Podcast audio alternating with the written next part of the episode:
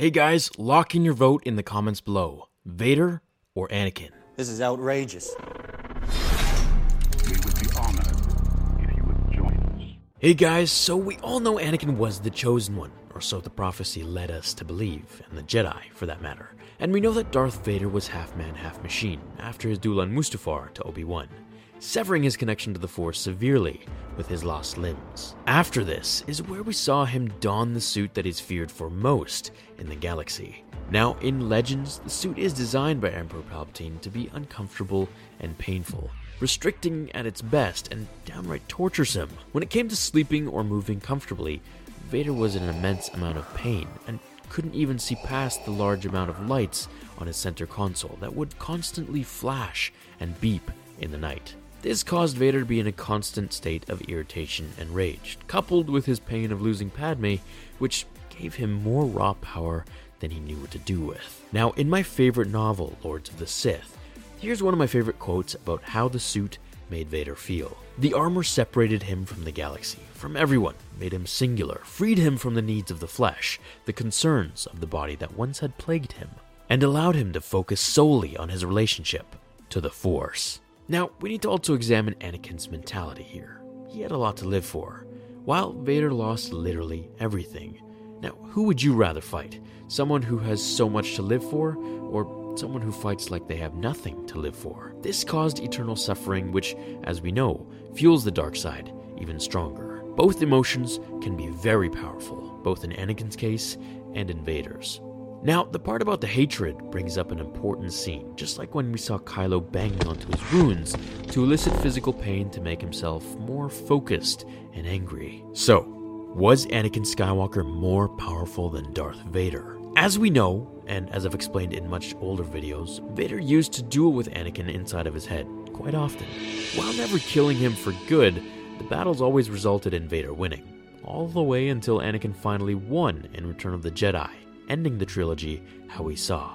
But who was ultimately stronger at their peaks? That's what this video is focusing on. Anakin or Vader? Well, let's get into it a little bit.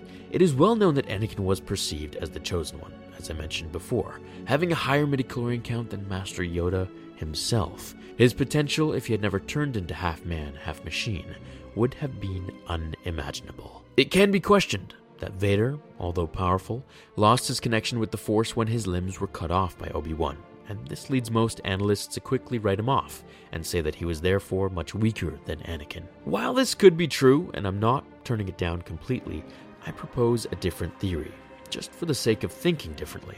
Now, what I love about Star Wars is that strength isn't relative to one's physical stature or size, rather merely limited by their ability to further their consciousness. With the loss of Vader's limbs, he was forced to start from square one. His knowledge of the Force was vast and wide, however, his body was quite limited. This would force him to Sith meditate harder on his abilities and powers in order to overcome his handicap, thus surpassing his strength beyond Anakin's. Now, Anakin's flexibility, speed, and youth was definitely on his side. This far outweighed Vader's mechanical machines attached to his torso. However, that doesn't make Anakin a better duelist, nor does it make him stronger with the Force. That's like saying Anakin at age eight was stronger in the Force than Yoda just because his midichlorian levels were higher. Now let's discuss their fighting styles. Anakin's fighting style was a dominant and aggressive Form five on Mustafar. Once donning the suit, he had to further his knowledge and incorporated elements of Form seven, Form four, Form three, and Makashi into his fighting style. This caused him to bypass his clunky suit and cybernetics and all the limitations within, allowing him to become an extremely well-rounded duelist to make up for his weaknesses. It is said by George Lucas that Vader's power level was diminished by nearly forty percent after the duel on Mustafar, making his comparative level of midichlorians even less when compared to Anakin's. My other argument and point to this is, Anakin's levels were over twenty thousand in The Phantom Menace, more than Yoda's, but was he capable of really doing anything with that potential at that time? Absolutely not. Watto used to beat him as a slave, making him inferior to the bug-eyed creature, who was surely weak. There is also a debate whether midichlorians are related to Force abilities in general. His count didn't matter, rather his available count did. So what he could do with that number, whatever it became, after he became Darth Vader is what really matters, not Anakin's abundant twenty thousand midichlorians that he didn't really know what to do with. Now, if Anakin were to continue and unaffected by Obi-Wan or turning to the dark side, then I do believe he would be stronger than Vader at both of their peaks, but that's not the case now, is it? Now, to address Vader being half machine, when Anakin lost his hand and gained a mechanical one, it was noted how much more powerful the grip and power was, especially against Dooku and Obi-Wan. This can be referred to back in the novelization. Now, imagine all of his body was cybernetics, capable of robotic inhuman feats that could crush the hardest objects just by squeezing the palm or kicking something. Vader's body was an iron machine, and if that caused him to not be as flexible as Anakin, then that's absolutely fine when it comes to being a Sith warrior. However, he had major complications with raising his arms above his shoulder and head.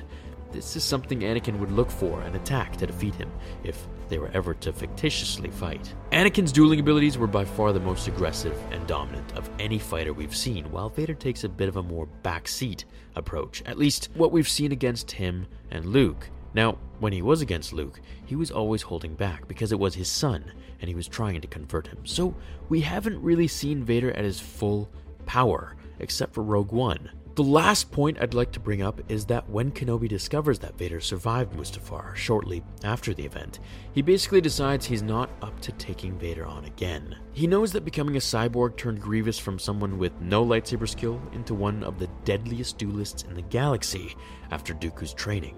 Now, all this aside, the main point to add to this video is just look at Sidious and Yoda. Their bodies are old and withered away, but both need canes to even just walk around until they drop on the Force to fight. As one ages as they have, they only grow stronger with the Force. For the connection with the Force only gets better with time.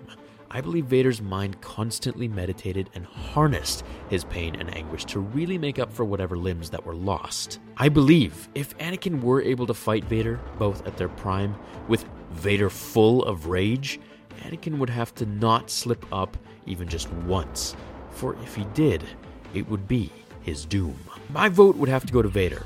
I think he's just too overpowered, especially when the plot armor is on his side.